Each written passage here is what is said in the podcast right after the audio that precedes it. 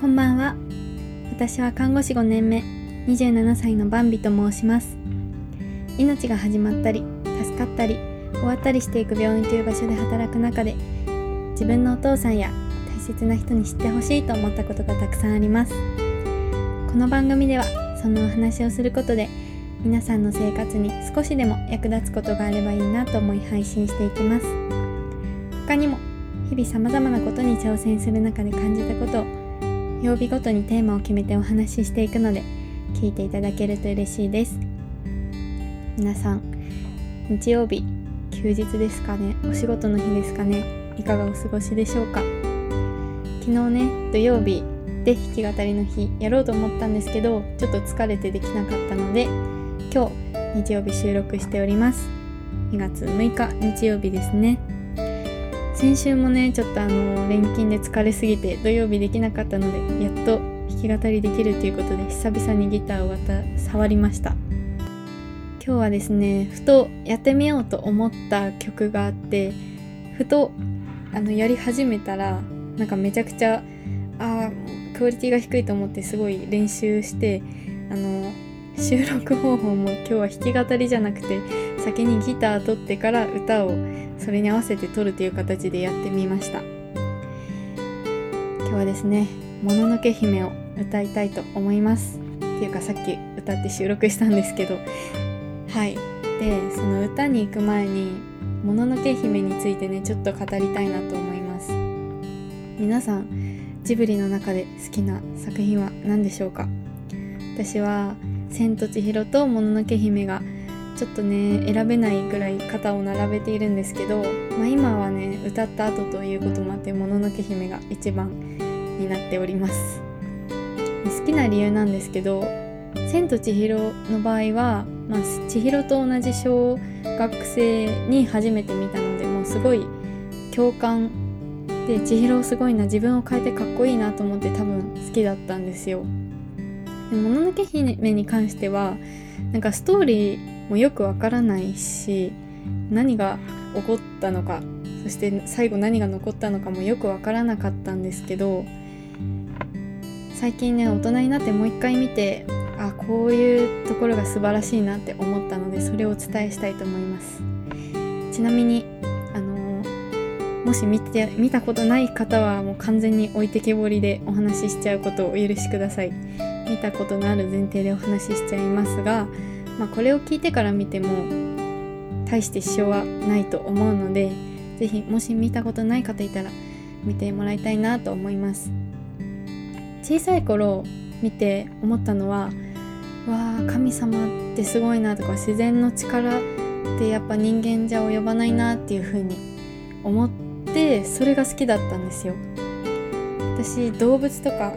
大きい動物を見るのが好きで象とかキリンとかあのアメリカンバイソンとかね。なんか大きくて人の力がかなわないよなっていうのをじーって眺めてるのが好きでそんな感覚で「もののけ姫」も好きでした「もののけ姫」に出てくる動物たちはこう神様の力を持ってその血を受け継いでるような動物もいるのでめちゃくちゃ大きいんですね。イノシシにしても狼にしても狼？犬か？山犬か？でもうだんだんこう人間の世界に侵食されてちっちゃくなっちゃってるっていう状況なんですけどね。で、まあ、最後にこうバーって結局獅子神様が人間によって倒されちゃうじゃないですか。ででも人間が望んだような人間の支配する世界が広がったんじゃなくてなんか何もなくなっちゃったんですよ結局。それがちっちゃい頃は理解できなくて結局どっちも何も手に入らなかったじゃんって思ったしどちらかっていうと主人公主人公は明日かか、まあ、その準主人公のもののけ姫さんの気持ちで獅子神様いなくなっちゃったじゃんっていう悲しい気持ちだったんです。で、まあ、最近コロナ禍ということであの映画館に人を取り戻すためにジブリが再上映していた時期があってそれで「もののけ姫」を初めて劇場で見れたんですね。初めて見た私が初めて見たのは小学校だったんですけどリアルタイムではなかったので DVD で見てたんですよ。だから初めて劇場で見れて感激したんですけどそこで思ったのはなんかあの人間の世界ももののけの世界も全部なくなってしまったわけじゃなくて獅子神様が倒されたんですけどそのデーダラボッチから出てきた汁によって一回生命が死んでからのまた新しい緑が生まれたじゃないですか。それがなんだろうな今まではもののけの世界でやってきたけど人間が生まれてちょっとずつ勢力を拡大してそこが争っていたわけですけど回全部その獅子神様の力によって全部をゼロにして一緒に手を取り合って歩む世界を作り出すきっかけを獅子神様がくれたんだなっていうふうに感じたんです。で子供の頃は刺さらなかったセリフがすごい刺さったんですね。2つあるんですけど、えっと、どちらもそのデイダラボッチによる汁がバーって世界を侵食してしまったのを見てえっと登録っていうねあの足高に助けてもらったおじさんがえーとどこだっけな。もうダメだ。タタラバが燃えちまったら何もかもおしまいだって嘆いてるところにの奥さんであるおときさんが生きてりゃなんとかなる。もっと深い深いところへっていう風に言うセリフがあって、まあ、もっと深いところへとりあえず生きるために逃げようっていうセリフですね。でもう一つがその全部終わって新しい緑が再生してきた後にサンが「蘇ってもここはもう獅子神の森じゃない。獅子神様は死んでしまった」って悲しんでいるところに主人公のアシタカが「獅子神様は死にはしないよ。しないよ。命そのものだから。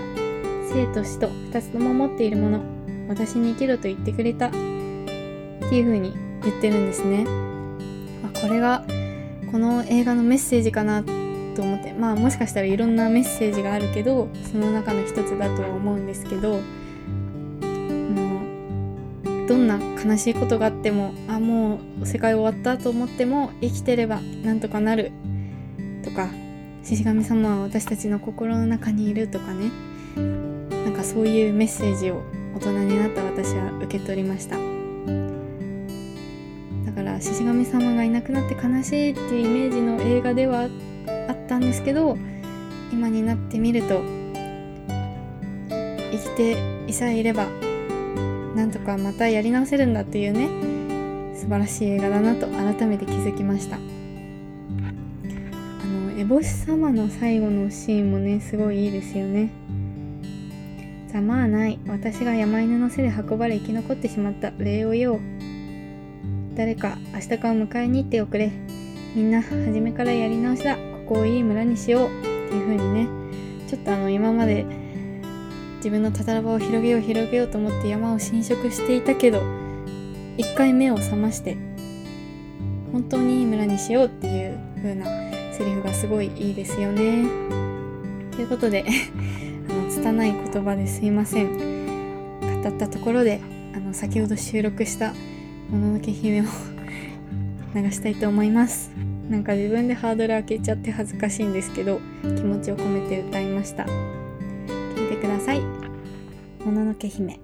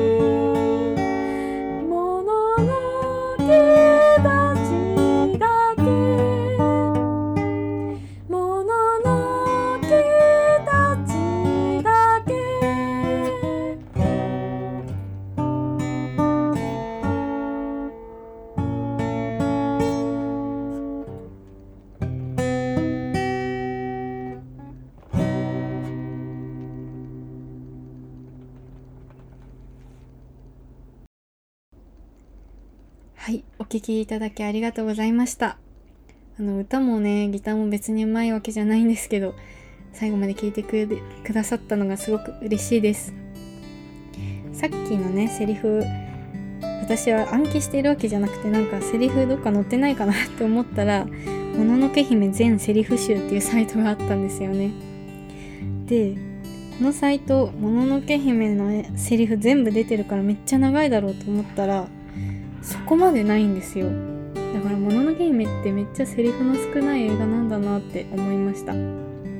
岡田敏夫さんっていう方のジブリ解説する動画すごい好きなんですけどもののけ姫は本当に主人公たちが自分の思いを語らないからめっちゃややこしいっていうのをおっしゃってて本当にそうだなと思いました。語ったとしても思ってることと別のことを言ったり表情をしたりするのでいや本当に大人も楽しめるお話だなと思います。